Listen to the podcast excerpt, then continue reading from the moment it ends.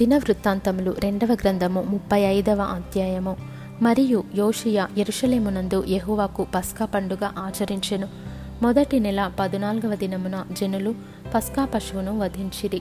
అతడు యాజకులను వారి వారి పనులకు నిర్ణయించి యెహోవా మందిర సేవను జరిగించుటకై వారిని ధైర్యపరచి ఇశ్రాయేలీయులకందరికీ బోధ చేయువారును యెహోవాకు ప్రతిష్ఠితులునైన లేవీయులకు ఈలాగు ఆజ్ఞ ఇచ్చెను.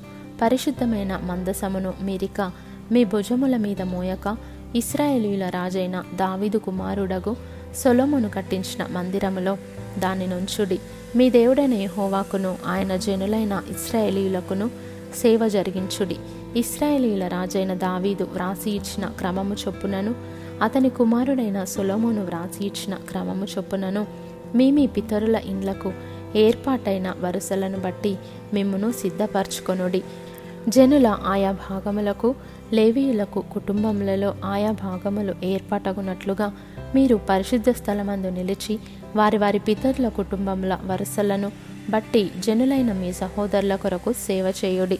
ఆ ప్రకారము పస్కా పశువును వధించి మిమ్మును ప్రతిష్ఠించుకొని మోషే ద్వారా యెహోవా ఇచ్చిన ఆజ్ఞలను అనుసరించి దానిని మీ సహోదరుల కొరకు సిద్ధపరచుడి. మరియు యోషియా తన స్వంత మందలో 30,000 గొర్రె పిల్లలను, మేక పిల్లలను, 3,000 కోడెలను అక్కడనున్న జనులకందరికీ పస్కా పశువులుగా ఇచ్చెను. అతని అధిపతులను జనులకును యాజకులకును లేవీయులకును మనఃపూర్వకముగా పశువులు ఇచ్చిరి. యెహోవా మందిరపు అధికారులైన హిల్కియాయు జకర్యాయుహియలను పస్కా పశువులుగా యాజకులకు 2600 గొర్రెలను, 300 కోడెలను ఇచ్చిరి. కొనన్యాయు అతని సహోదరులైన శమయాయు నెతనెలను లేవీయులలో నధిపతులగు హషభ్యాయు యెహీయలను యోజాబాదును పస్కా పశువులుగా లేవీయులకు 5,000 గొర్రెలను, 500 కోడెలను ఇచ్చిరి. ఈ ప్రకారం సేవ జరుగుచుండగా రాజాజ్ఞను బట్టి యాజకులు తమ స్థలములోను లేవీయులు తమ వరుసలలోనూ నిలువబడిరి. లేవీయులు పస్కా పశువులను వధించి రక్తమును యాజకులకియగా వారు దాన్ని ప్రోక్షించిరి.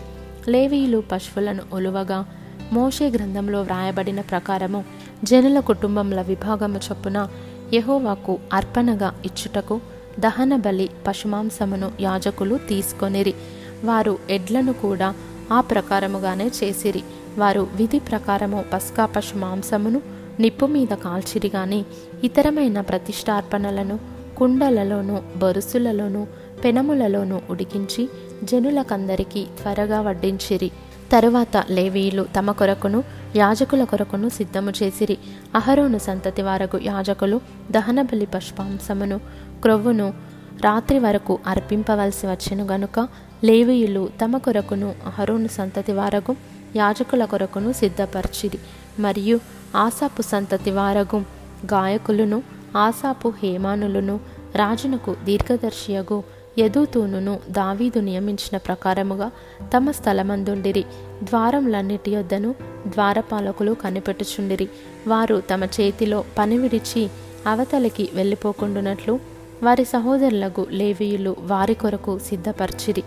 ఈ ప్రకారము రాజైన యోషియా ఇచ్చిన ఆజ్ఞను బట్టి వారు పస్కా పండుగ ఆచరించి యెహోవా బలిపీఠము మీద దహన బలులను అర్పించుట చేత ఆ దినమున ఏమీయు లోపము లేకుండా యెహోవా సేవ జరిగెను. అక్కడనున్న ఇశ్రాయేలీయులు ఆ కాలమందు పస్కాను, పులియని రొట్టెల పండుగను 7 దినములు ఆచరించిరి.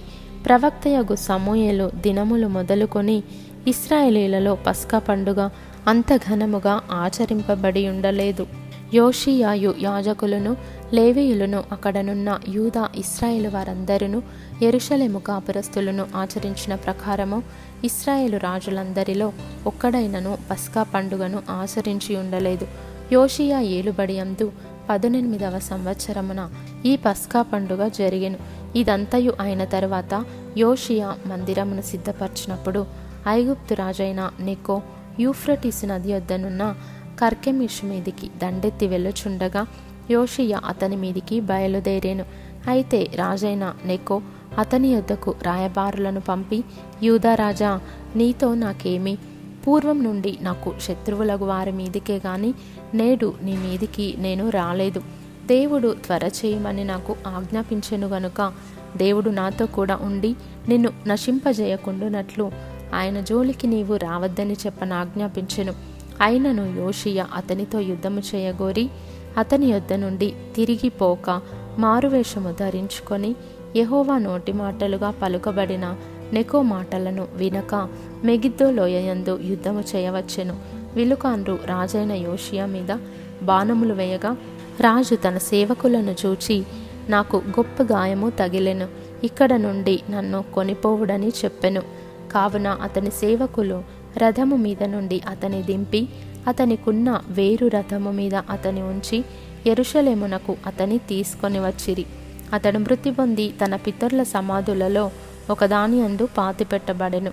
యూదా యెరూషలేము వారందరూ యోషియా చనిపోయెనని ప్రలాపము చేసిరి. ఇర్మియాయు యోషియాను గూర్చి ప్రలాపవాక్యము చేసెను.